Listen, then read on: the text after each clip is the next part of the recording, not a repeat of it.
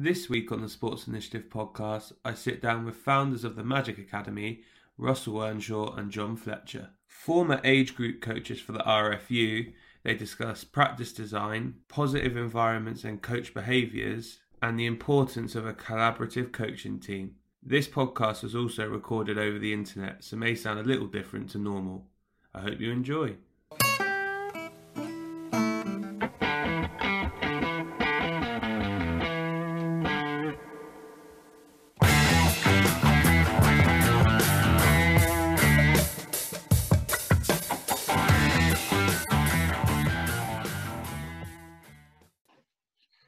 Perfect. So, Rusty and Fletch, I appreciate you getting up on Tuesday morning to do this. I guess first thing to both of you is how are you? How is this new normal treating you and your families? Go on, Rusty, you go, mate. I was giving you time to go first. yeah, no, thank, oh, mate, thanks for having us on. Um, yeah, it's all good, really. Had a weekend uh, off, went away, did a bit of running, did a bit of swimming, um, spent a bit of time by the sea feeling refreshed and ready to get into September, which is weird. So um, yeah, got uh, we're just chatting there. Probably pretty quiet, so quieter September than normal. Lots of schooly type stuff normally happening, less so this year. But uh, yeah, we're, we're safe and well, so we we're very thankful. Yeah, similar. Uh, really, yeah.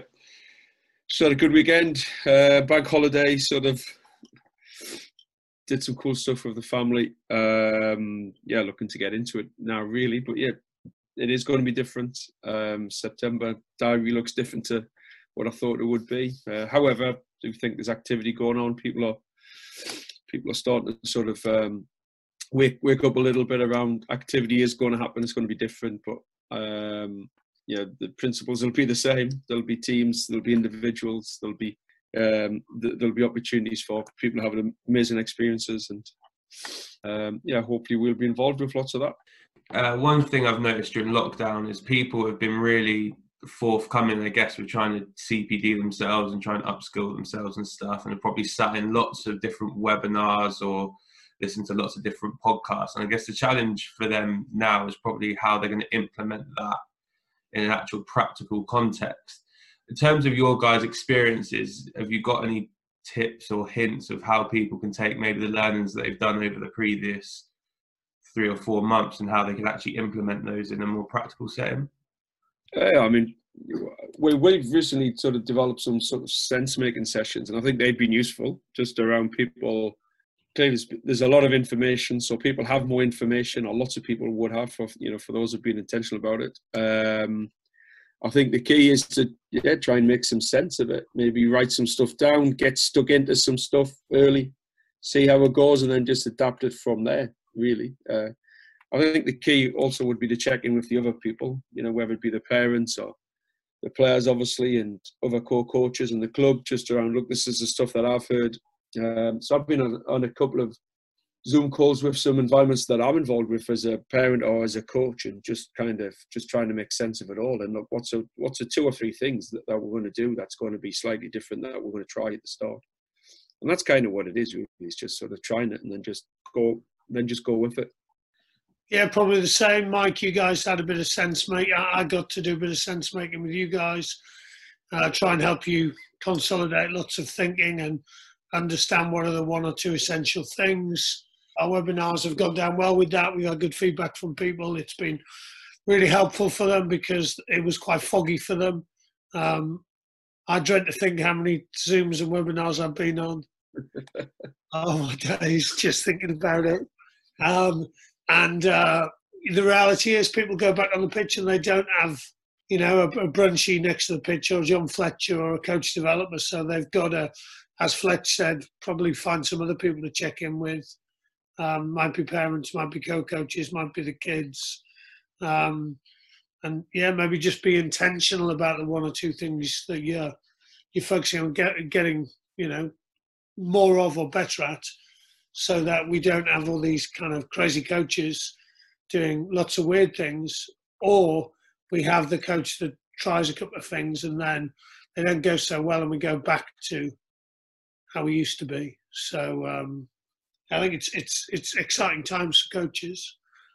It would be worth trying to put timelines on implementing stuff. I mean, from my from from a personal point of view, I've been sitting in two Zoom calls a week that have been about an hour and a half long, speaking to different guest speakers and stuff about potentially how we can adapt our to- coaching, etc. Do you think it'd be worth of all the notes that you've made, maybe scheduling it in and go, I'm going to try a month block of this or a month block of that to see how things work and give time uh, stuff time to bed in, etc. Yeah, I mean, I would probably blend it a bit. You know, not um, not.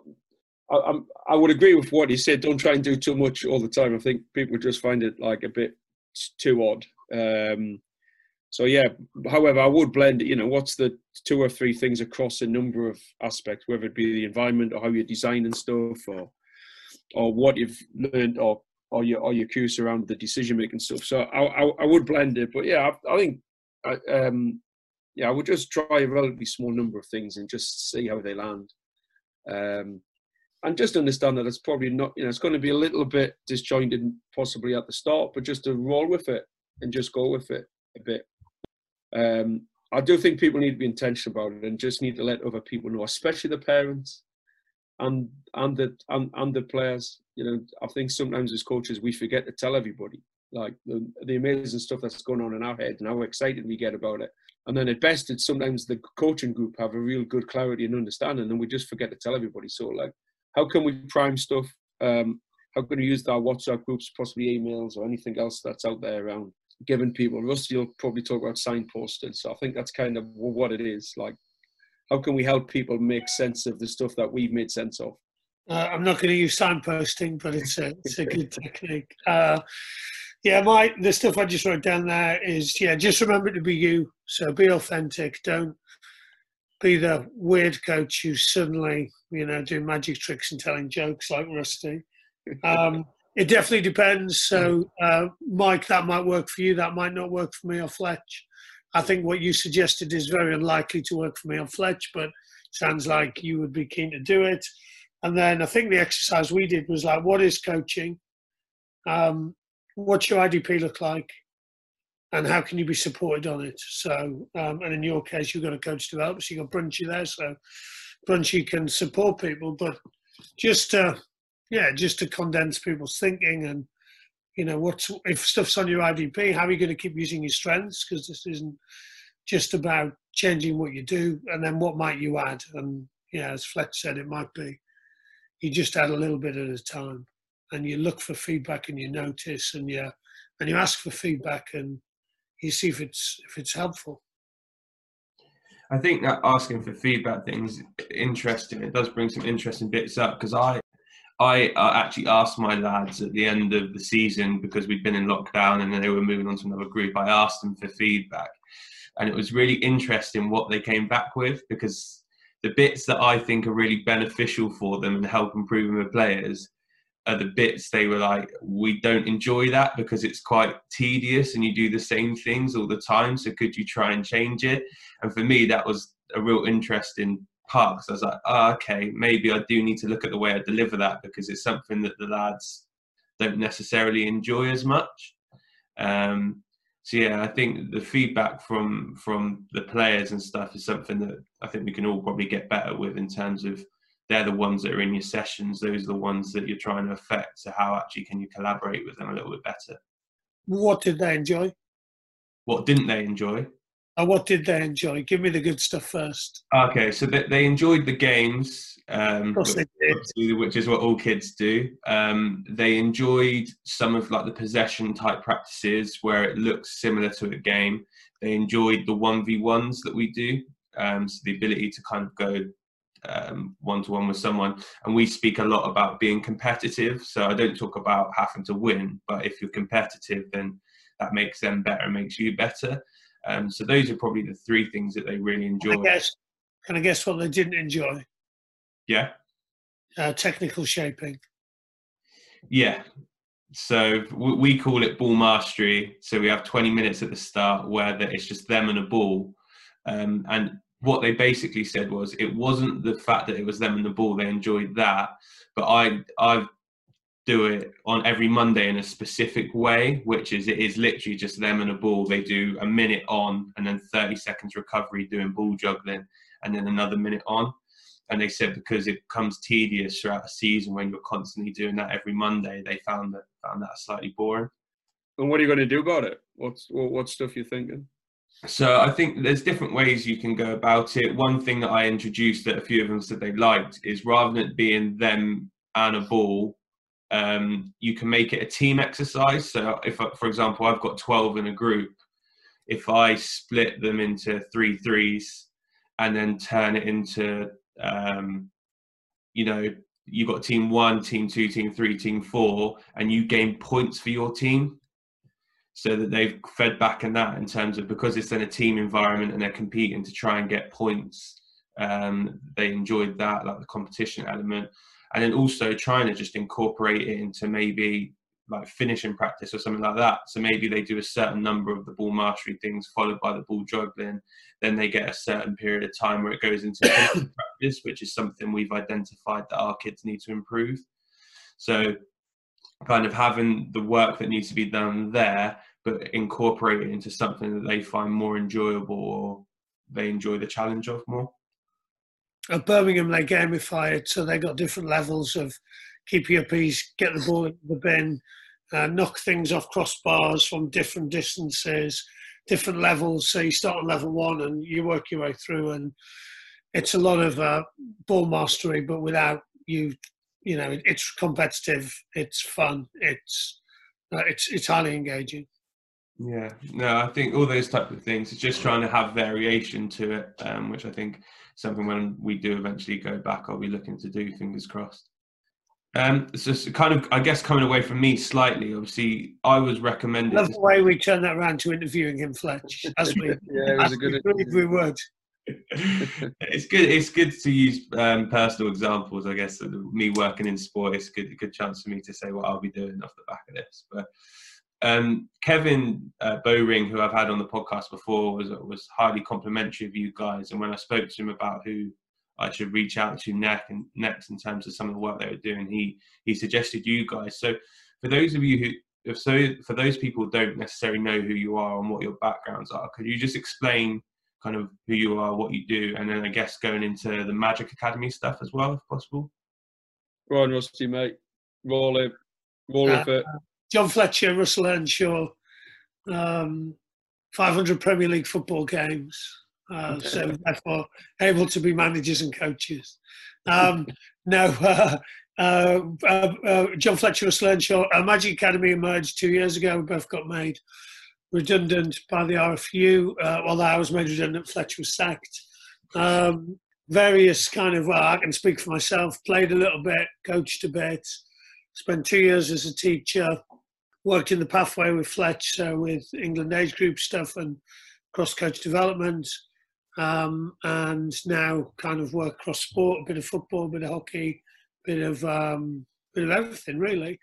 Um, and yeah, I guess with a focus around learning and coaching and uh, all the little things that come with that, had a real kind of um, last 12 months definitely been focused around the video game design stuff and Amy Price and felt that that's had impact, uh, but also other areas like co-coaching and um, yeah, probably more of the tactical side of the game and how we can coach it and practice design. So yeah, bits of everything really. Um, both have done a bit of stuff in in football. Um, so I've done a bit of stuff, work with Birmingham City and FA and Scottish FA and Rangers and a few others. Fletcher's King of being Premier League mentor. Uh, I guess that's the, the story so far. Yeah, nothing to add really. Mine would be a similar journey I haven't done teaching. I worked for the RFU for a lot of years. We're in their pathway, um, and yeah, yeah, we're sort of doing lots of different sports. It's good. I'm on the doing some mentoring around the EHOC program, which I'm enjoying um, within football. And actually, football was my sport when I was a kid. I didn't play rugby till I was about 15, so I, I sort of grew up playing football and had some trialy stuff. So I was kind of involved, although it was a long time ago and it was a very different environment. But um, I have exposed some sort of footbally type environments. And I'm I've got some pals who are heavily involved. So Jamie Williams, we would both know. So sort of catch up with him about what's going on in the round ball game. Um, I think lots of the stuff would be very similar to the other team sports. I think, Mike, I think you would struggle to find anyone keener than John Fletcher at staff football. I'm throwing it out there. I'm sure you do have staff football, but Fletcher, like, different level. He's, he's got crazies on his knees. People have gone off injured. It's just got that band a little bit. yeah, I, I, I, I still love playing.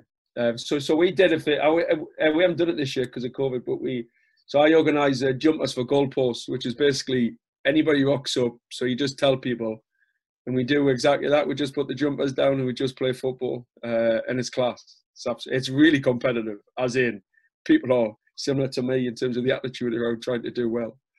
Um, but yeah, it's good fun. It's good fun. Yeah, no, we we we've introduced um, staff football. I think fortnightly we try and do it prior to COVID and stuff. So I think when things get back to normal, we're all itching at the bit to get back and have a kick around with everyone and stuff. But similar to you said, it does get particularly competitive, um, which is interesting. I don't I don't think necessarily we practice what we preach when compared to what we do with the kids. Uh, it's not a development league. It's not a development league, is it? It's performance, mate. Little bit, little bit of time wasted, all that type of stuff, and keeping the ball in the corner with a minute to go, and all that type of stuff. But as you said, not about development at that stage. Um, one thing I, I think is interesting that you mentioned there, and this podcast I've been quite fortunate with, is I've spoken to a variety of sports and trying to link that back, I guess, for me personally to football, but people listen kind of for whatever sport they play in. Is there any common thread you see going from sport to sport in terms of like real and coach behaviors or coach practices or coach designs that you could elaborate on?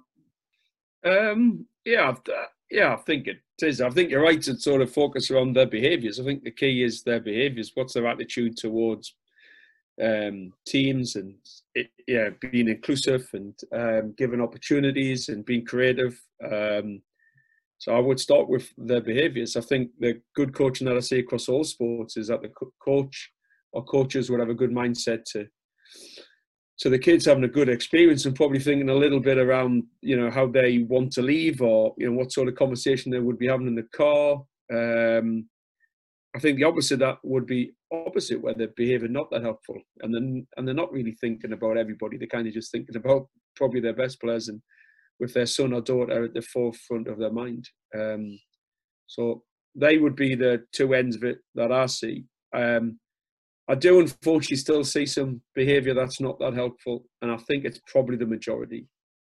Um, just mind, I think it's like at the tipping scale. Maybe I'm looking for, for it more, but I'm, I'm, I'm seeing lots and lots of good stuff. I see lots and lots of stuff that's just not helpful, and I'm not that surprised that we have big drop off in people playing sport as they become older. And all older means is that they just they have better awareness and they have uh, and they just have more choice, and they're making that decision not to play because they want to go and do something else. When you um, talk about not hate helpful, what type of behaviours are you talking about?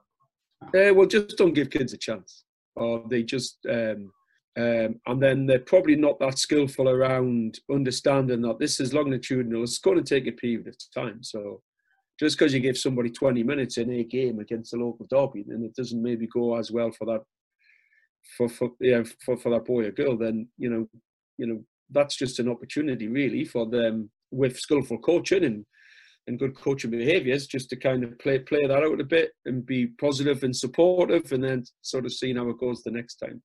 I do think we still think the most important thing is how many goals you score compared to the opposition, which actually when he stepped back and I challenged the coach not that long, long ago because he said, oh, we were really successful last year and I asked him to describe it and basically just we was just talking about goals really. Um, so yeah, I think maybe we could measure some different stuff around success. Um, but I'll let Rusty go in. We, I mean, you might, I mean, you you might want to hold on to your chair. go on, Rusty. What do you think? Uh, well, it's always good when you answer first because I can kind of write down stuff. Uh, if we want skillful, adaptable coaches, I mean that's that's probably our end point. Um, we control two things as coaches: practice design and coaching behaviours. I think we spend a lot more time on practice design than we do on coaching behaviours. So when Fletch says unhelpful behaviours, often people are blissfully unaware of it. I think we need to think about coaching behaviours in training and on match days. And on match days, what I see is generally a complete shambles of, you know, I'm seeing, I watched a girls' football game, unfortunately, because I was doing some stuff with hockey and I wandered across this field and there was 11 year old girls with probably the least athletic group of old men I've ever seen shouting at them. And I literally, it was, it just made me sad if I'm honest. because actually, well, start with the end in mind. As Fletch said, how do you want people to leave? Probably, a, you know, if, I asked you what would you want in your teams, you would say belonging, uh, confidence, um, people with good well-being, uh, people who love the game, and I can tell you now, there won't be many girls on that pitch that love the game. Um, and so, just being aware of of our behaviours is a, is a critical thing. And shout out to, to Ed Hall, who Fletch hangs out with a bit, and just he's done some real good work around this, and just generating more awareness of what you're doing and when and why and, and people planning more for interaction as opposed to just action. So the cones are five yards apart, they're all the same, you know, colour um, type stuff is much more common than actually these three kids are going to struggle in the session. So, Fletch, if you could kind of hang out with those kids a bit and help them through it, or actually these kids, how can we stretch the best kids?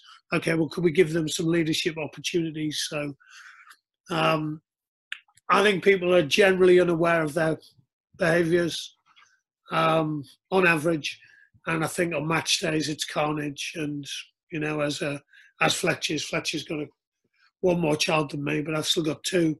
Um, I get to go and see some stuff, and I don't enjoy it. And find myself stepping in a bit. Yeah, which yeah, I mean, is um, which is, I mean, and, and I'm often the guy that my wife goes, "Why is it always you?" and it's just not. Kids just aren't having great experiences. Would be my view, and I with Fletch. Like, well, then we wonder why they drop out. Seriously, it's a bit like why do people leave businesses because of their boss?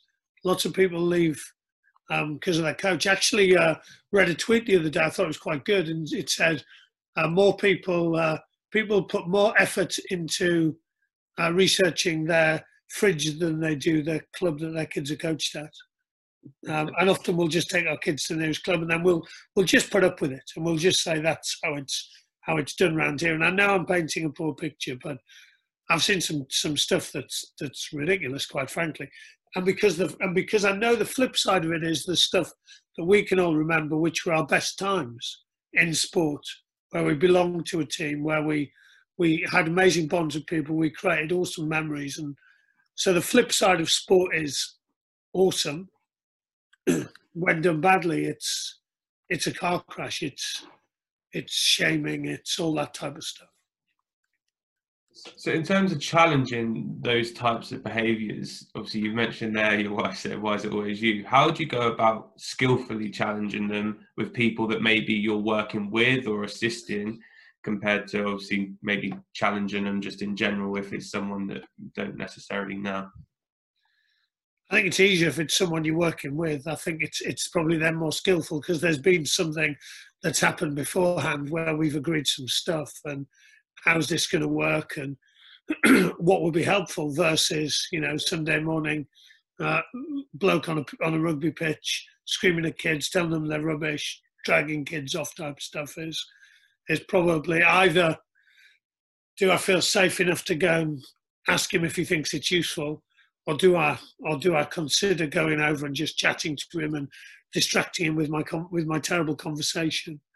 Um, and sometimes it's that sometimes so maybe there's a clue there for people if, if i'm chatting to you at the side of a pitch on a sunday morning for an extended period of time it might mean you've been a bit of a yeah I look I, I mean my um uh, I haven't had many cases where it's ended well when you've when the when it's been in the moment. Um, I think that is a real difficult time for coaches. Um, however, I do think it's a, it's something that governing bodies and coach developers need to spend more time on. I think they spend far too much time in their training environments, and the vast majority of training, well, yeah. So most of training environments are perfectly fine. They're safe, and there's good intent, and there's lots of, you know, there's some good skillful work going on by the coaches. I would agree with Rusty. I think we need to do more stuff around the match time. So these completely normal people, men and women, turn into so some of them turn into monsters around the game. Now some will say it's the pressure and it's expectations and it's the fact there's a crowd and there's a and there's some you know when people cheer and people boo and and, and people criticize and all that sort of stuff. But it is it is impacting on the behaviour of the coach who I'm seeing behave differently. Um, and some of it's quite radical, really. They turn into yeah, you know, they're preventing kids from playing, they're shouting on information that's not helpful, they're not demonstrating that much stuff. Um, but back to the original point, um, often that doesn't isn't helpful if you if you're that um, if you confront that sort of head on, because people are so pent up and so emotional about it. Uh, I would do that with um, Rusty's strategy as well. Just go and hang with the opposition. So teams that I coach with, we would try to stand together and we would try to have, well, we would. We had a conversation at the start. Look, look, how can we support all the players? So not just my players. So trying to wear blue and white. Um, I'm, I'm going to notice some stuff about your gang. And can we stand together as coaches? Why do we stand apart? Um, why haven't we already had a conversation in a week, which I think would also be helpful and which I think governing bodies could do a little bit. Um, and I think it should be mo- uh, I think it should be modelled by people such as yourself. So, if, like if Southampton down in your area, all your coaches stood with the opposition coaches, and you and you did some prime, and you had some conversations, and you did like a joint uh, huddle at the end, and you did a huddle, and you were really creative with the stuff that, that you do, and then that would be helpful because people would see you guys as the experts. And then those sort of stories get out there. This is how they do it at Southampton. This is how they do it at Newcastle. This is how they do it at Newcastle Falcons and then because lots of coaches just kind of mimic and copy anyway so i think that would be a good start. Um, but this is a long answer. I do think it's getting into the club itself and just to better understand well what's the stuff they think's important? What is their purpose? Again i said to somebody actually last night they're going on about my kids packed in because the coach who's trying to do the right thing and is a real good guy and he's invited some other players and they're clearly not as strong and this players find it really frustrating and he's he's he's actually gone to a different team, um, which is know, which is I find that it's a it's a it's a little bit weird, but I I do think to understand what the club stands for. Um, and it's and it's not an academy. Most community clubs run like an academy, so I can understand academies are making some decisions around selection and and are doing some other stuff. But um, you know, a community club is not an academy. To me, it's around giving sport to people in their community, giving opportunities to everything that we know sport gives you. Um, and it's not just the technical. To me, the technical technical stuff is like it's a it's and technical technical. It's the it's it's the other stuff's important. Yeah, it was uh, Fletcher definitely be thinking about you know do do most clubs have a clarity on why they even exist? So it's often you know it's it's about being centre of the community, kids falling in love with sports, connecting people up. Well, then maybe let's measure some of that stuff rather than the score line. And then the second thing, maybe it's an idea for you, Mike, but you guys were quite famous, weren't you, around having like the black box for like working out player recruitment and stuff. But maybe you have a, a, a, a junior, you've put all the uh, stuff in and you've come out with an algorithm on, on junior sport match day and you've come up with the perfect black box of this is what happens. So we speak five days and 42 minutes before the match in the week and we agree some stuff and then on the match day the kids write on a whiteboard the behaviours they want from the adults and both coaches get together and hang together and the parents uh, set a task of um, affirming um, positive behaviours from kids that aren't their kids and then afterwards we all go for a hot dog. Um, and that's that's what the black box came out with and it was the perfect match day. And we're continuing to iterate it to make it even better for experience for the kids and a slightly more relaxing experience for the adults as well. I think, yeah, I, th- I think it is interesting to see the, the differences you can get between, for us, certain games to other ones. So, you know, we play a wide range of games. You, you've got some of your maybe grassroots teams or JPL teams that come in, particularly during midweek, compared to us going around and playing, you know, Premier League, other teams and stuff. And you can see the difference in the kids with that, which I find really interesting. And one of the things that we always try and say to them is if it was Man City, for example, they're just a group of kids from Manchester that play football. There's two goals a football and a load of white lines. It's no difference to what you'd normally have. But I do wonder how often that type of message gets portrayed to the kids compared to this is a really great opportunity. You've got to go out and press, which automatically kind of brings the pressure in. It's a big game, isn't it, mate? Big, big is the word. And and what you also forgot to say is it's a it's a bunch of kids born in September from Manchester because when I went to Man City and had lunch with the uh, the lads and asked them when they were born, they were pretty much all born in September. So uh, they were a fearsome team to win some big games of junior football. The big Q1s. yeah, there's a lot of Q1s. But big, I mean, just the word big is, I hear coaches use the word, oh, it's, a, it's a big game, it's a big week. Like, for who? Why? Yeah, just think a bit longer term would be my view. Um, things. Rusty, do, Rusty, do you want to talk about the experience, sort of occasionally type stuff that, that Jamie talks really well about? I think you talk about it better than me. With Yeah, it's a guy called Jamie Williams. He's been involved with football coaching. He's now um, on an exciting adventure with South Shields. Um, I mean, I like him. He calls himself a pracademic. So he's so I first came out and was a coach, coached my kids. I was really impressed with how he designed his session, how he was with the kids, his sort of uh, his sort of behaviour around this, like this win and losing stuff. He's really good with the parents, and we kind of stayed in touch. And he's had a number of roles, FAs and Sunderland's and and various others. But he would talk about stuff around occasions against experiences. He feels as though often sport is an occasion. It has a it has a build up, it has a start, and it has a finish and then you have another occasion. So he would describe it as a as, as teams just have maybe 20 occasions, and what he needs to what he would sort of prompt us around is about we need to think about it as a bit more of an experience. Um, and if we have that mindset around this is just part of this longitudinal journey that these players are going to go on with, lots of stuff going well, some stuff not going so well, then we kind of link stuff together better. We link our training, uh, we link bits in our training, we link our training to the game, we link the game to the next game. Um, and it's just an experience. And actually, if we were to plan experiences, we would want stuff not going well.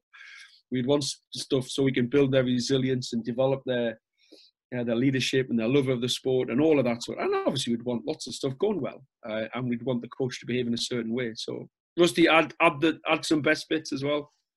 No, I think even if we were if we were like ninja level, we'd be talking about individual experiences. You know, we'd be planning individual experiences. We wouldn't be planning this homogenous match and saying we won one 0 It doesn't one 0 just doesn't give a good measure of, of of anything, quite frankly. So perhaps consider, you know, well, what about the kid that his team won the game and he sat on the bench and got on for a minute? Um, you know, what was his or her experience like? What about the goalie when he lost 10 0? I mean, we, uh, were you intentionally losing 10 0 or, you know, when eventually when all his teammates have stopped telling him he let the ball in?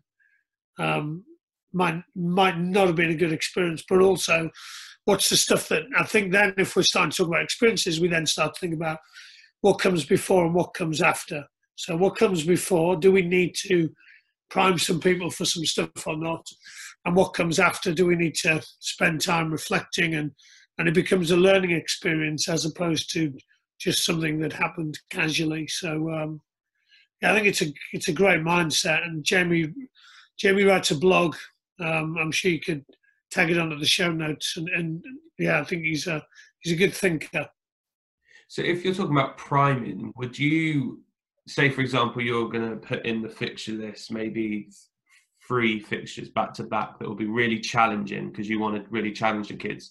Would you challenge the kids? Uh, would you tell the kids even at a younger age that actually these fixtures might be challenging for you, but in the long term, this is going to really help your development? Or how would you go about um, informing them or priming them? Uh, I think it depends. and and I think there's some other people you might have to tell as well, namely the parents. Um, but you might actually go. You you might have put those three games in, and and actually the first one you feel comfortable that they're gonna go and find it tough, and then we're going to reflect on it, and we're going to use that to prepare for the next couple of games.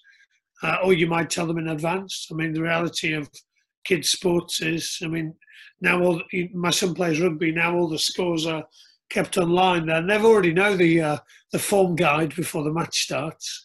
They've already decided who's going to win the game. Um, so you might want to, yeah, just just help them beforehand, and you might not, or it might be some individuals, or I think it just depends. You would know your group of players and what their needs are, and how you can best support them with that. What are you thinking, Fletch? Um, yeah, I'm priming would to. I mean, everything that said, and then maybe just give them like, what stuff are you going to notice at the week? Like, ideally, what stuff have you been talking about uh, training on, and then just score it just score it, just get the clickers out and score the stuff that you think's going to be helpful for this part, for, you know, for this game and their experience. And it cannot just be the score. It can't just we can't just be referencing how many goals somebody scored. But by the way, like I don't know, maybe three fifths of the team don't ever score or hardly ever score. You know, what was the score? Did you score? the two most asked questions, and we've got to shift that emphasis to the stuff. However, when you ask parents why they want their kids to play sport, like what's the important stuff to them, so any parent really, why do you want your boy or girl to play this sport? They will not reference, or very rarely will they reference um, this this sort of winning stuff. Are you scoring more than the opposition? They'll reference the stuff that you would expect people to talk about. It's about fitness and friendship and and then becoming good at stuff and and being part of a team and everything that that looks at it. Well, then let's just talk about it. And and then clearly in your coaching session, let's like let's look to develop that. Um, so I think what you score is really important. Like again with the cricket match last night, we we have a scoring system that's going to impact on their sort of behaviour type stuff. So what what type of things have you got in place? Uh, what sort of stuff have we done in the past? So from a from a tactical point of view, it would be like how many times can we turn the ball over? How many how many different types of tries can we score? How many different players can score? All of that sort of stuff. From a behavioural point point of view, there would be you know there would be stuff around giving people different opportunities to sort of lead the team a bit. So you're going to lead the fielding team. Um, you know you're going to do the sort of this halftime conversation type thing going on. There's there's all sorts of stuff that we can do as coaches to give them some opportunities to demonstrate the skills and behaviours we think actually going to be helpful. Um, both of them being good at football in this case, or good at any other sport, but actually it's going to help them in other, in other walks of life, and it's going to give them like confidence, and it's going to give them, it's going to build their self-esteem, and it's going to give them some sticky moments, and they're just going to demonstrate some, you know, some or try some stuff out really. I, um, I've just been thinking about. So I, I, played football when I was younger, but um, not very well, as you'll hear from this story. Uh, but the only score I can ever remember is we lost to uh, we lost to St Michael's nineteen 0 and um, and I was playing in defence. So that wasn't good. Um, but um, but imagine if before the game the coaches had said, right, so what we're going to score today is how you react to the referee, um, how do you react after you concede, what positive impact can you have on other people in your team? Uh, how often you keep your head up and your and your levels of effort. I don't think we would have lost 19 0. I think we'd have actually done better in the game. I know what you're thinking, Fletch. We weren't that skillful. Uh, but I, think we would have learned some stuff about ourselves as well. And, and so there's a great way that we could have primed in advance. Um, as there was no priming, perhaps the reality is that we probably learned very little about it really, apart from we just moved on. But but that stuff in advance, and as Fletch said, measuring some some different stuff. I love Fletch always says like because he's got his clickers with him all the time. You were, um, you, you know, sometimes the opposition coach is gleefully celebrating winning a game of rugby, and Fletch is thinking, well, not in our game, you didn't win. We won on the uh, positive body language game. Yeah, yeah, it's a, and actually interesting football story. So was my middle lad uh, Archie's playing, and uh, Jamie actually had some influence on when they're younger, and then he didn't coach them, but they were, you know, they were really, um, yeah, they were skillful at sort of moving the ball and passing and moving and real good at. And I actually scored a game based on some certain things, and they did lose, and they lost quite heavily. The opposition had this giant of a of a kid, really fast, who could kick the ball really hard, and scored lots of goals. And, and the coach was like, and I actually went up to him and said, um, "This is a squad. Are you curious to to watch it?" And he kind of said, "No, no, no, not really." So I, I, think it was things such as like like um, like sort of double touches type stuff. So get the ball and then and then pass, and it was opportunities created. We actually created more opportunities. We just we didn't have this really tall guy who was really fast who could kick the ball really hard, and he could kick the ball really hard. Interesting enough, he's uh, uh, just I, I actually well I found out beginning the lockdown he stopped playing football. He's just not having that much success. However, he is staying in the game because he's gone to refereeing, which is cool. But he's but he's no longer playing football. Um, I don't think he was having as much success. Yeah, it's challenges. I guess in in um, academy football, we're fortunate in terms of being able to play people across age groups. So, whereas at the older age groups, for example, if you've only ever had success in JPL or grassroots and you've never played across an age group, you may get to a point where everyone catches you up, and then all of a sudden you go, actually, this isn't that enjoyable because I was scoring, now I'm not. Whereas one of the positives particularly in our program, is that we're able to move people up and down to really challenge them, like you mentioned earlier, to then hopefully get some longer term gains rather than them just succeeding constantly now. How many players do you move down? Um, it can vary from age group to age group. This year, in my age group, we had two that went uh, down, if you like, um, largely because of their birth quartile. So they're Q4s, I think August born and a July born, and we felt that it would benefit them to play down for a couple of weeks or a period of time to get used to it. They also train with, uh, so the under 10s and 11s train together every Friday. So you, your Q1s of the under 10s get the opportunity to obviously play up against people who are physically more capable, and the uh, younger ones in the under 11s obviously play down with people that are physically more appropriate to their age. So the bio banding stuff is something that we're quite good with actually, and you know we, we kind of make plans for people according to their bio bio age and how they fit into an age group and that type of stuff. So, but I think it is really important being able to provide them with that support because otherwise as um, as Russell Rusty sorry um, alluded to earlier, you end up with a load of Q1s that can go around boshing everyone around. Yeah, I mean my my experience of age of uh, community sport is we don't move down enough. I think we're pretty good at moving up, and we will give that stretch, and it's you know it's it's generally there's a you know I mean again cricket I keep talking about it, it's a, it's a great sport because actually from 11s to 13s you move from pairs to you're out you're out and in the county that I'm at you know probably less than 10% would be that would be the appropriate environment. Um, so we as a club have actually just made the decision that we're going to you know we're going to scrap their their, the age group stuff. It's, it's going to be based on what stage that they're at. Lots of the players would have benefited from still playing pairs cricket. So you, everybody gets a bat and a ball, and you get that opportunity. And if you're out, you actually get the next ball, which is a really important. Um, actually, even within cricket, when you're out, when the cricket rules, you have to go to the other end. You have to do the walk of shame and go. I just like leave them in. it's just like you're out. Oh, this is like, mate, just stay there. Just have the next ball and see what you make of it. Type stuff. It's um, yeah.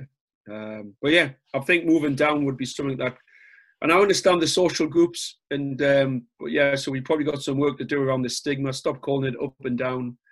Maybe don't reference age groups type stuff. Just have like stages of development. I think would be useful. Maybe having a different training environment to a playing environment. So you might train with your mates, but you play in a different environment at times might be useful as well. I think we one thing we do quite a lot is we um, speak to the kids about it and we try and explain it to them as best as possible and say, you know, you at this moment in time, physically, you're a Q4, which puts you however many months in deficit to these people, this is something that will aid in your development.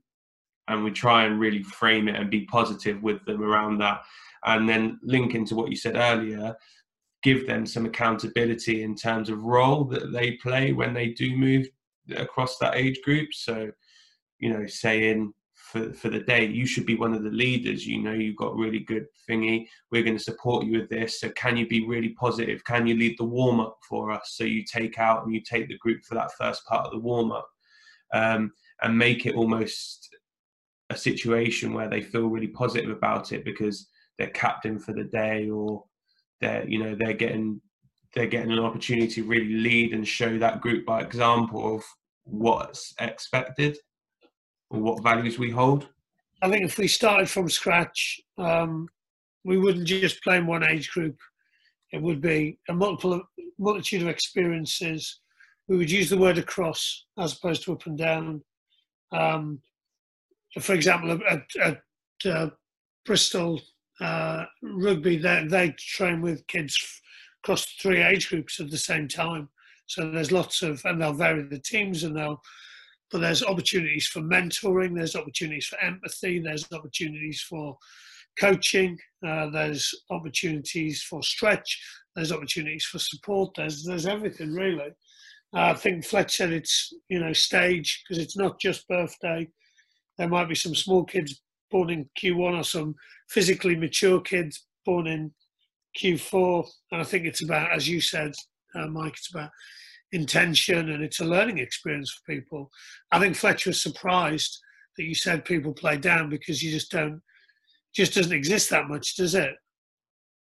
No, no, it doesn't. Yeah. Um, yeah, I just think kids, and, and, and you're right, you know, this sort of, and it's, however, it's not just their quartile stuff, it is their training age, it is their different experience, it is a different challenge. Um, I mean, every, all the stuff I've I've experienced or noticed would be that you know you want to give them a blend of experiences which is around really really challenging as in like almost too challenging stuff is kind of in the middle where they find it all right and it's probably more around hanging with their peers and then getting into an environment that they find relatively straightforward because um, they're more likely to be creative they're more likely to take on some responsibility in those environments so I think the best, and clearly that's what you're talking about. That's what's happening at Southampton. You're really intentional about it it's going to uh, allow them or afford them different things. Um, but moving up and down is something that that doesn't happen that much. Schools actually do it pretty well, although tend again tend to go up a bit, give people stretch.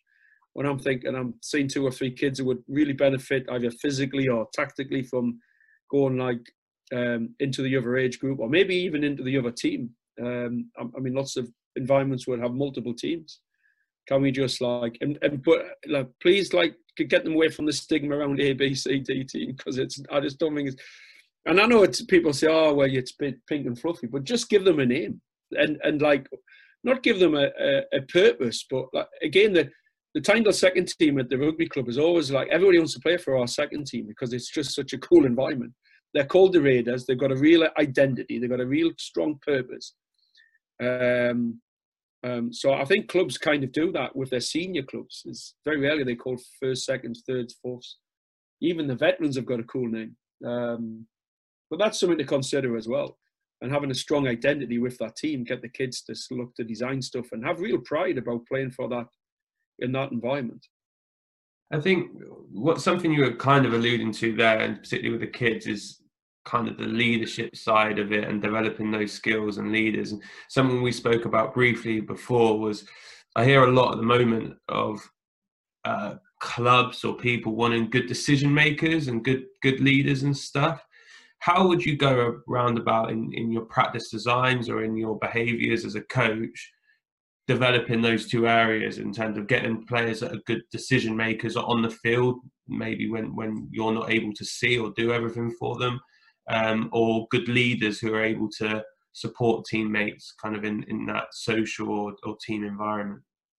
Uh, stuff I'm thinking about, and I just wrote down Lee Blackett because I watched the Wasps Bath game yesterday, and it was so Wasps had lost four players in the first half out serious injuries, both their hookers.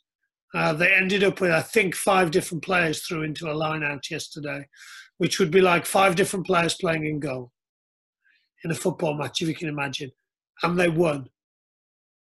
And so, um, and Lee said afterwards, oh, I'm just really pleased with the leadership and the decision making in the team. It's something we worked on. So, for example, they, they couldn't play lineouts because they didn't have throw in. So they started taking quick taps and and they just adjusted really well. So go back to the stuff you can control as a coach. Uh, practice design, design practices that have problems to solve almost all the time. So scenarios, um, think about some of the gamification stuff, tactical warfare stuff. One team not knowing what the other team are doing would be. If you're not doing that, then in my opinion, you're not really preparing people for the game. Lots of the um, technical shaping for me wouldn't people then wouldn't understand when and why to use it. Um, so I think you need to think about your practice design. Secondly, think about your coaching behaviours. If you're telling them all the answers, if you're shouting from the sideline, if you're stopping the practice, getting them in the huddle and the chief speaking, then you're not really preparing them to go and solve problems in games of football or rugby or whatever invasion sport it is. Um, so then I guess it then comes down to your your coaching craft and what you're good at. And so your noticing skills are going to have to be good. So if you've set a problem where I don't know, one team are playing a high press, the other team don't know, and they're trying to work it out, then you've got to be good at noticing whether anyone's worked it out. And if they haven't, you might need to then get really good at scaffolding them and supporting them with it. So you might use a freeze or a replay, or a, you might ask someone a question. And now that player might then not tell everyone else. So you might need to understand why they didn't tell everyone else, or create an opportunity. So you might um, kind of facilitate pauses into your sessions where the players can call the timeouts and they can problem solve. And of course, you would then, as a coach, probably listen in and see whether they're solving stuff and what they saw versus what you saw. Um, so I think it's um, the flip of that, of course, is we set practices where there's no problems to solve. Well, that's cool, isn't it? Because we'll, we'll get certainty and we'll get through the session and there won't be any problems. And we tell them the answers and we get them in huddles and we just feel a bit better about ourselves because the session went well, because that's what we think went well looks like. As opposed to actually, it was quite messy, it was quite sticky. There was a bit where they didn't even notice that they had no goalie, or that I took two of their players off. And so, but that's because of the stuff that we've previously done in coaching that probably takes them away from problem solving would be my view. So I think it's practice design. I think it's being aware of your coaching behaviours and how you can help support people solve problems. And it might be even a simple as like, well, what two things, what two principles are we going to have in huddles? or when you guys run half time as you're about to, what's what two or three things will I notice as a coach? Or, so just finding ways of scaffolding the the problem solving moments. Um, what are you thinking, Fletch?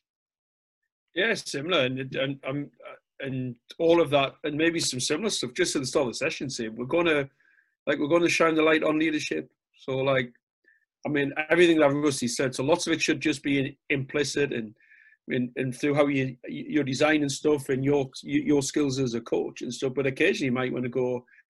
So we're actually going to focus on leadership. So like and and maybe you you know use the, use the whiteboard or use the clickers or use parents just to notice some stuff. So we would um, the stuff we've been playing around with the younger ones within rugby would so we would call that like sort of general behaviour. So like who's the general maybe associated with an animal when they're really young. So who's who's like behaving like a lion? Um, if if you've associated or uh, sort of lying with sort of leadership stuff, um, and then just notice it, you know, just like and then praise it. It's just what good coaching, good parenting would be, really, isn't it? I, I think we're missing loads of um, good leadership stuff. I do think we're preventing it, which is what Rusty sort of alluded to a lot. But I think there's some stuff going on that's going unnoticed. Um, and actually, I had this chat with my youngest last night, who um, would probably describe himself as a good leader because he actually organises and he's talking a lot and he kind of gets the game and stuff. And I challenged him around, well, who else in your team do you think leads? And we came up with this other player who actually is really, really quiet, but actually leads in a different way. So I've, i actually think we need to reframe what leadership is. Um, it's not just always the kid that talks the most. Yeah, I like the stuff you've done, Fletch. Um, and, and you talk about, well, what if the coach wasn't there? But the stuff you've done at the club around the wizard, uh, the the general, the the medic, the so actually understanding there's different versions of leadership in a team. Yeah, absolutely right. Just to, and again, just bring it to life. And what what, what we did, we scored. It was it was really interesting, uh, Mike. So we had a we, we had two teams. We kind of split them in terms of their, their their sort of rugby ability. However, one team was really strong around this wizardry stuff, and the other one was really strong around this warrior stuff. So like you know effort and and interesting enough, actually, that was good because we we then played a number of weeks and it, and it did impact on how we actually moved the squad around a bit. We we tried to get a much better blend. Um, so so so we had a team that full of kids who just grafted and worked really hard, and we had a team full of kids who were probably trying some stuff. And um, yeah, we didn't mix them up that well. We mixed them up and based upon probably actually the outcome of the match. You know, how would this, know, how many tries would this team score compared to how many tries this team would score? And it, it, it did definitely impact what we did the week after. We swapped some people around. So we had a better blend of that general, wizardry, warrior, medic, um, and whatever the other one is. I can't remember. How did you um, bring those to the kids? Yeah, well, we just got. Uh, so I, I wrote them on the board and I said, what do these re- represent? And we kind of got there.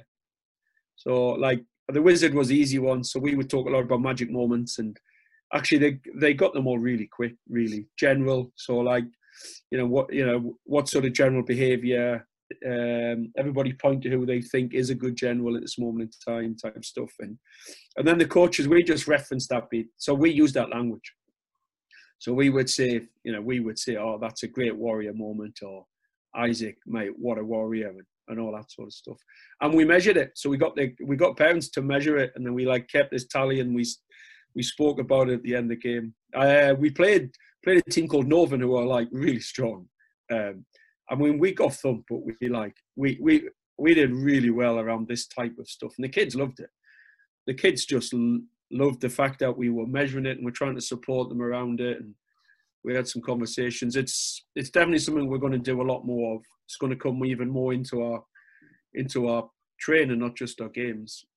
Um, How important do you think the scaffolding side is? Because I, I see a lot of people talk about the decision making side uh, side or the leadership side, and almost I feel like there two answers are either I have to tell them what good leadership or good decision making is because then they've got no reference point, or I'm just going to leave them to it and let them try and figure it out. I think a lot of coaches struggle with that in between and providing a certain level of scaffolding or support, but then allowing them the autonomy to go and look around. How important do you think kind of figuring out what scaffolding needs to be in place is? I think it's critical. I think Twitter's full of people who claim there's people at either end of the spectrum, and the reality there is there isn't. Um, co-creating was something I was thinking about then. So, as an example, with hockey goalkeepers, they often they're often getting changed a little bit longer than everyone else. Takes ages to put the kit on, so they're kind of how they interact with their peers is slightly different, and they've got a mask over their face. So um, they often wear a mask in huddles and they miss opportunities to connect. So Matt Ways, you know, just started out. He just said, "Look, I co-create the sessions with the goalies." So immediately giving them much more opportunities to lead and and to decision make and solve problems, and that's a real simple scaffold. It might be, as Fletcher said, a whiteboard, and actually we're going to just keep a record of the tactical kind of warfare that went on in today's session, and then we're going to reflect on that. So a whiteboard might give someone the ability to write some stuff when they might currently not feel comfortable saying some stuff. Uh, it might be let's agree what a huddle looks like, or it might be actually Mike's team is going to do a huddle. Fletch, your team is going to watch Mike's huddle, and you're going to give them feedback on it. So it's it's all that type of that type of stuff. And then from a decision making point of view, for me, it's how can we understand what the kids have seen?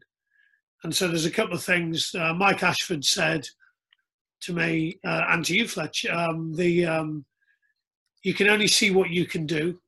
So the reality is, if we want good decision makers, we need to make them really skillful. So Messi's probably a good decision maker, I would imagine. He's quite skillful, although it seems like he's making some bizarre decisions at the moment.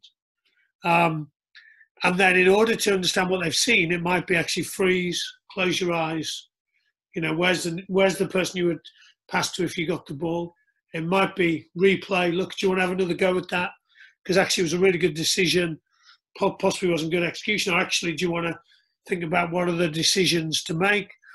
Or it might be you scaffolding things like pauses, so like a timeout. Actually, Rusty, we need a timeout. Um, we just need to chat about how they're defending because we're not making good decisions on playing, but we've noticed that they're defending this. So, yeah, I think it's it's all it's it's what do we do before the session? It's what are the skills we use during, and then what do we use after? And Fletch works with um, Sarah Kelleher in, um, in in England hockey, and and she does a brilliant thing where they replay the best five moments of the session afterwards. So there's a great way to reinforce really good decision making, collective decision making, either in attack or in defense. So for me, it's what am I doing as a coach before the session? Is there some priming? Is there some meetings? Is there some stuff that could have happened? Is there a, a whiteboard? What am I doing during the session? What do the individual interactions look like? And and and then what am I doing after? And the last thing, actually, Fletch, we chatted about this the other day, and I don't know if you've had a chance to do it yet. I haven't. But what if we just ask questions of players next to players? So, what if we asked Fletch, "What do you think Mike saw?" or Mike, what do you think Fletch was thinking when he did that then? So we didn't ask the person directly, so we asked people around them. So we started to build connections between people. So there's my thought experiment for your first week back, Mike. You're not allowed to ask questions directly to people. You have to ask questions about people to other people. I've got an interesting story about that actually. Um, not so much a questioning, but more in terms of the player engagement. So I was listening to an interview the other day with one of the former United players who was talking about um, Alex Ferguson and his man management skills. And one of the things he said was he un- he understood which players he could be more on and what personalities could take him, give him a bit of stick, and which ones couldn't. And the example they used was in the change room, Nani couldn't take critical feedback in front of the group. He really, really struggled with it, but Wayne Rooney could. So what Ferguson used to do is he used to tell Wayne Rooney points that were meant for Nani. So he would say to him, every time you get the ball, you keep trying all these flicks and tricks and trying to take on three players. Will you move the ball quicker? Wayne Rooney could take that critical feedback but Nani would implicitly hear it and go, well, if he's telling Wayne to do that, that probably means that I need to as well. And I thought that's a really interesting way, although it obviously comes with critical feedback and being able to get your point across in an effective way to that player, which I thought was I thought was really interesting. I like the thing you've said there regarding the five moments of the game and possibly rewinding that. I think I think that's good. That's something that could use the kids would love it like if it's their best bit of play, best bit of combination, or something like that. Even if it's in slow motion, but the other thing, to to the match of the day music. Yeah, which which would be great. And I think the other thing as well is linking what you're saying there potentially into topics. So if we've got a topic that's like defending outnumbered, then can you get them writing on a whiteboard in a topic and during the game so they've got to disembark from the session to go and write on this whiteboard. So what have we now created? Well, we've created an outnumbered situation because this player is going and writing. So now you're getting your topic out, which is linked to potentially a leadership skill or, or, or something like that that you're also working on as a side piece, if you like. Nice. Yeah, one of the things I wanted to speak to you guys about was the um, kind of collaborative coaching work that you guys have been doing. Could you just talk through to say, obviously, what it is and the importance of it, and how coaches can maybe work more effectively as as a as a group, um, rather than maybe a head coach and your assistants is assistants not doing a lot. Um, well, yeah, I'm sort of happy to just start it off. So. I just think it would be useful. So the stuff I've noticed is that, and I'm I'm involved in it, and I live in this world. You know that it's really hectic, and we get to Saturday night and go, oh wow, there's some sessions going on tomorrow. To be fair, the the guys I hang with, uh, the lead coach of all this, from a rugby point of view, are really strong around their admin and organisation. So we would have had some information, but it's uh, it's just about coming together and having some kind of uh, idea about what it is you want to achieve in the session or what stuff are we going to link it to what's been happening and then just what's our function and our role and it's and it is useful for me because there's a my personality is to kind of lead it a bit and take it on and be really adaptive and, and go with the flow stuff. And that's sometimes not that helpful to people I coach with who often are looking at me going, "What's he doing? Where are we going with this?" So it's certainly not to prevent that, but it's it's more useful to what your function is within this session. How are you going to be more effective as a team? Um, type stuff. Who's going to have different responsibilities? And then if you are, we probably haven't got to this stage yet, but it's something we're talking about at the club that I'm at at Tynedale is about actually maybe then linking it to the stuff that you want to get better at or you're really good at. So being actually a bit more thoughtful around, well, Fletch, you're actually going to notice some stuff like uh, either off the ball or with certain type of players because that wouldn't be my that tends that wouldn't be where I would sort of go naturally. So naturally, I would go in the middle. Um, I'd probably join in a bit, and then I'd start doing some stuff that would be quite natural to me. So understanding where your natural place is, and then maybe doing some other stuff that'll help you as a coach. Because again, I think what we tend to do as a coaching group, we go to our natural place. So Fletch leads, and the others look to support. Got a guy called Peter who's brilliant, real good at one on ones, um, played a real good standard, so it's able to sort of, you know, give them some information or maybe even pull them out, especially on the kicking game. So strong kicker of the ball. Um, but, uh, which is fine. You definitely don't want to be in your natural flow, but I think we could, uh, we could maybe do some other stuff. But in order to do that, you're going to have to have some conversations about it and kind of have a bit of a plan around how you're going to co- coach. And if we ever get around to it, we've got some real good ideas around these, these co-coaching stuff that we've got some stuff written down that we, we need to share with people. Because I do think, um, it's like nearly to the ninja level of coaching, really. Like I think we've talked a lot about how you're designing your practice and how skillful you are as coaches, but actually bringing that all together as a coaching team and and um, helping the team and helping the players is um, it's like it's nearly the boss level stuff, isn't it? Wonder how many people have done well. Just think of all the stuff coaches are currently doing that means that they are unable to coach individuals. So they're often keeping score, they're refereeing, and they're feeding the ball, as an example.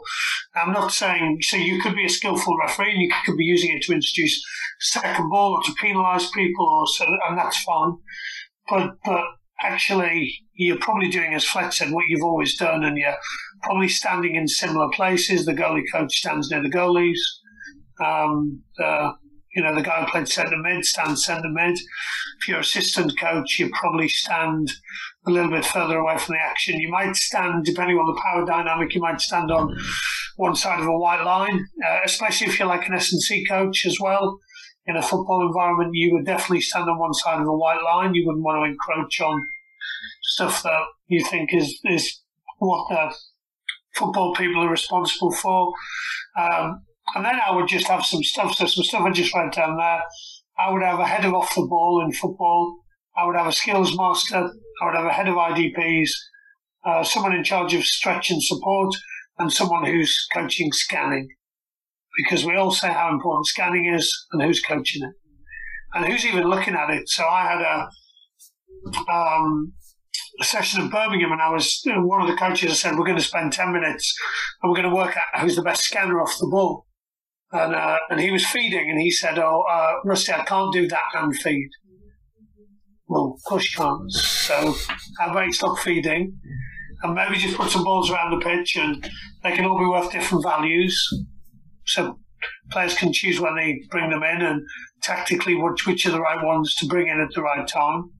Um, and then we can focus on scanning off the ball. And then if you have to then look at where people are scanning, then you might have to stand in different positions. Um, the other position I adopted a little bit was actually if you go on the pitch and if you stand behind players and go five, four, three, two, one, and tap them on the back, you can get you can get everyone. It's really easy. Yeah, what I hear in football is lots of coaches saying, uh, check your shoulders, check your shoulders. Um, but no one checks their shoulders. But they do when when a six foot four man from Middlesbrough might go five foot three to one and help you on the back. Now, that's not game realistic and that's not what we want. But if we introduce some some stuff around like I don't know if you get if as you receive the ball someone touches you or tackles you, then you lose a life and once you've lost three lives, you go back in the changing rooms, and you might start checking your shoulders a bit more. Um, so yeah, look, I think there's, as Fletch said, be, be more intentional, agree some stuff beforehand, be comfortable that it's not, you know, it's not black or white, but it's probably an area of responsibility because otherwise stuff slips through the cracks. So I don't see off the ball coach particularly well. I don't see people's development plans put into games particularly well. I don't see the best players stretched. So the lad Fletch referenced, who's now a who's now a referee, was he wasn't stretched enough, pure and simple. I mean, he probably could only probably because he only needed to kick with one foot. And then I don't see scanning coach well enough. And then what I do hear is you can't coach it, and or you know it, it takes years to get that good, and you know, but well, it does if you don't have any intention around it. Do you think it's important the um, the the coaching group that you have having different personalities? I know you've mentioned there to different job roles and what people are looking for. Do you think it's important to have different personality types to aid with your different differentiation in the group, or would you say that I that's think that- secondary? I think diversity of, of, of thought is important in a coaching team. And it was interesting that when we did the thing with you, actually, people were presenting on what coaching is. And I was in rooms where people were going, oh, okay, wow, that's, uh, I didn't know that that person thought that. Um, so actually, some of it is also they're getting to understand each other. What do you think coaching is? What are your super strengths as a coach? You know, what's the stuff that actually you're you're a little bit worried about? What's the stuff that you know gets you really excited? Uh, what you find hard? Just those type of discussions. So I think you guys presented like a bit like your IDPs to one another, and I think that's a useful exercise as coaches to go look. This is this is the stuff I think I'm pretty good at. Uh, I could do with a bit of support around this, and then in the same way as we would design sessions for players to learn, also designing sessions for coaches to learn. The um, the best way to get better players is to have better coaches. Agree. I was going to say, I'll ask you one last question because I appreciate you guys got other meetings you need to get to. But um, in your experience, I ask this everyone, in your experience, who's the best practitioner that you've worked with and why? Or who's the best coach that you've come across and why?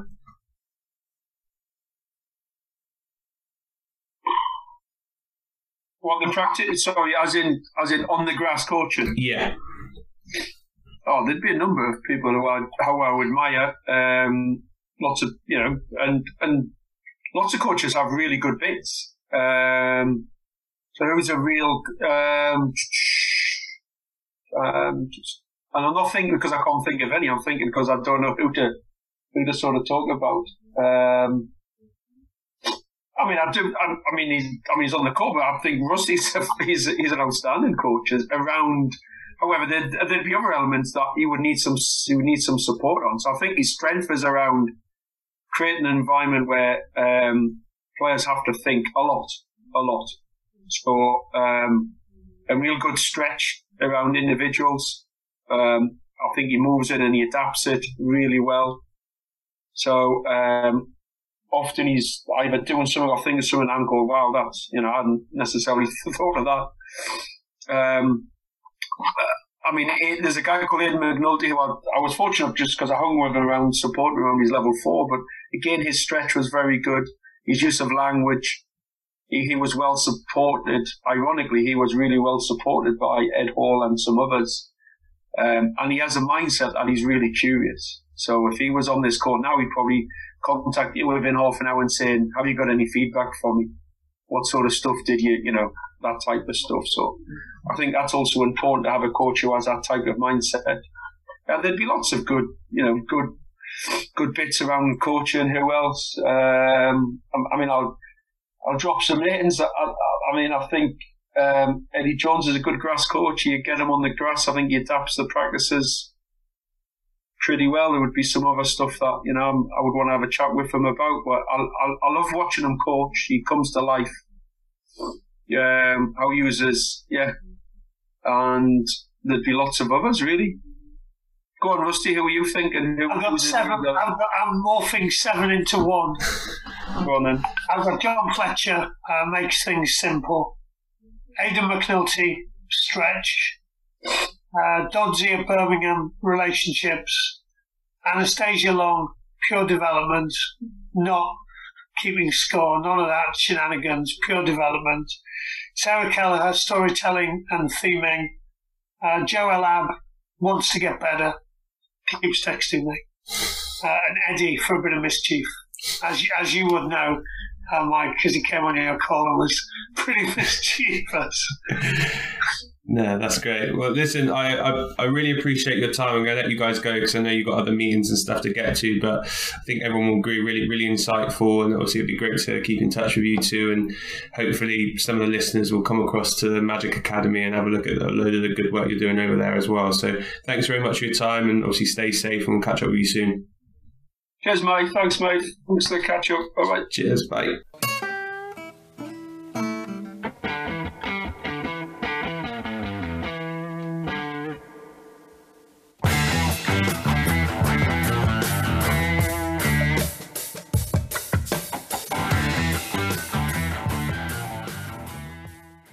Thanks for listening to the Sports Initiative podcast with me, Michael Wright. Please remember to follow us on Twitter, Facebook, and Instagram at the Sports Initiative Podcast and share this podcast with friends and family.